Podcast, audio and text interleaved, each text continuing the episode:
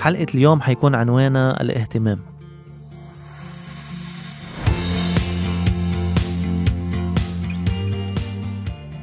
هيدي الحلقة حتكون عن الاهتمام الموضوع اللي أنا حبيت أحكي فيه. لأن يا جماعة الحب يرتكز على عامودين اثنين هن الاهتمام والتضحية. لأن الحب مثل التلج بيدوب تدريجيا مع قلة الاهتمام. الاهتمام هو لما الشخص اللي بتحبه بيسكن ببالك وبتصير تفكر فيه أكتر من حالك. الاهتمام هو بس تدق تليفون أو تبعت مسج لشريكك. بنص اليوم تطمن عنه وتعطيه بوش تعطيه دفعة. الاهتمام هو إنك تحبب الشريك بحاله وتقويه قبل ما أنت تحبه. الاهتمام هو إنك تقدر تقدر حكيه تسمع له تقدر زعله وتحاول تحل المشاكل لأنك مش حابب تخسره. هلأ تعالوا نحكي كيف منقدم هيدا الاهتمام. أول شي الاستماع الفعال. يعني دايما اسمعوا الشريك بعناية دون انقطاع أو التفكير بالرد واسألوه أسئلة لحتى تفهم وجهة نظره بشكل أفضل. تاني شي هو تخصيص الوقت. خصصوا وقت للشريك من خلال إنه تقوموا بأنشطة مشتركة تنبسطوا فيها. تالت شي هو التعبير عن الحب. يعني ما تترددوا تعبروا عن حبكم بس بشكل منتظم مش بشكل مفرط. ممكن ينقز الشريك منكم رابعا وأهم شي دعموا شريككم بأهدافه بأحلامه وساعدوه إنه يحققها خامسا القيام بالتفاصيل الصغيرة مثل إنه تعمل له الأكل المفضل تبعه أه ترسل له مسج أه مشجعة بتعبر عن اهتمامك. تخليك تحسسه إنه أنت دايما حده. سادس شيء تشتغلوا مع بعض إنه تحلوا المشكلات اللي بتواجهكم من خلال إيجاد حلول بتلبي احتياجاتكم وبتبني العلاقة من جديد. سابع شي واللي هو شي كتير بيأثر خصوصي عند البنات يا شباب تذكروا التواريخ المهمة واحتفلوا فيها سوا. عيد الزواج الخطبة أعياد الميلاد الانيفرساري الفالنتاين هول الأشياء بتحبهم البنات يا جماعة. وهودي الخطوات هي ذاتها بنستعملها لمواجهة الإهمال وعدم الاهتمام. وعلى فكرة من أبشع نتائج الإهمال هو إنه بس تكون أنت مبعد وعم تهمل شريكك معقول يصير في حدا تاني عم يقدم اهتمام ويمكن الشريك يوقع بهالجورة. من وراك أكيد. فدايما خليكن مهتمين أحلى ما ينسرق الشريك منكم حننقل هلأ لموضوع شو بيصير عند غياب الاهتمام اللي أنا حأحكي فيه عن تجربتي الشخصية. أول شي صار هو انخفاض جودة الاتصال فبطل في تواصل وتفاهم.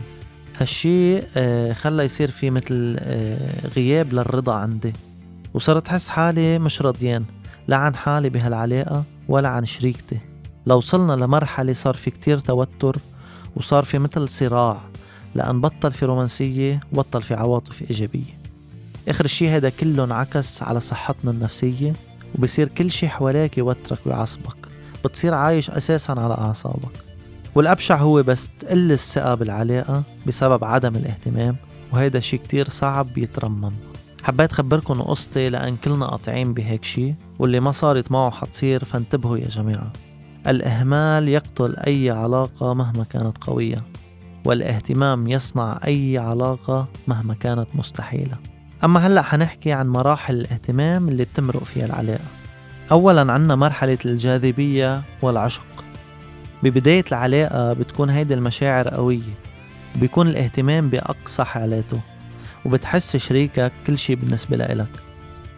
تاني شي عنا مرحلة الاستقرار يعني بس يقطع وقت ممكن تنخفض حدة المشاعر العاطفية شوي وبيتطور الاهتمام ليصير أكثر عمقا واستدامة. المرحلة الثالثة هي الالتزام.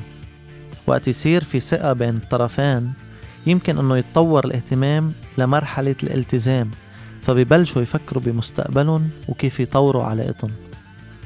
آخر مرحلة والأهم هي مرحلة الحفاظ على الاهتمام لأن الحفاظ على الاهتمام يتطلب جهد كبير ومستمر فلازم الطرفين يشتغلوا سوا لتجديد الرومانسية قتل الروتين والاهتمام ببعض حتى بالأوقات الصعبة. بس بعد كل هيدا بدي أقول شي أساسي. ما تغلطوا بكمية الاهتمام. كل شي بالحياة إله ميزانه.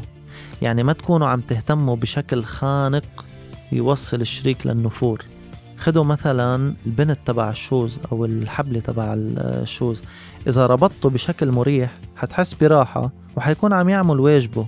أما إذا شديته حيكون عم يأذي لك إجرك. فاهتموا وضلوا حد الشريك بدون الضغط عليه. آخر شي بدي أقوله آه، ما تجبر حدا على الاهتمام فيك وما تجبر حدا يسأل عنك لأن اللي بيحبك آه، بحبك مزبوط رح يفتش عليك مثل لو كأنه مضيع شي كتير غالي. أما إذا أنت طلبت الاهتمام من شخص ما بده هالشي بتكون عم تسقي شجرة اصطناعية وناطر تحمل فواكه وفي نصيحة ما تنسوها بحياتكم العتاب له فترة بعدين بصير في لا مبالاة ومن بعدهم بيخلق إهمال وفراق. فدايما تأكد إنه اللي بيعاتبك بده يحافظ عليك. السؤال مثل العادة اللي بدي أسألكن إياه واللي بدي تشاركوني رأيكم أو تشاركوني تجاربكم شي مرة أعطيته أو قدمته اهتمام وما أخدتوه بالمقابل؟ قد كان بشع هالشعور؟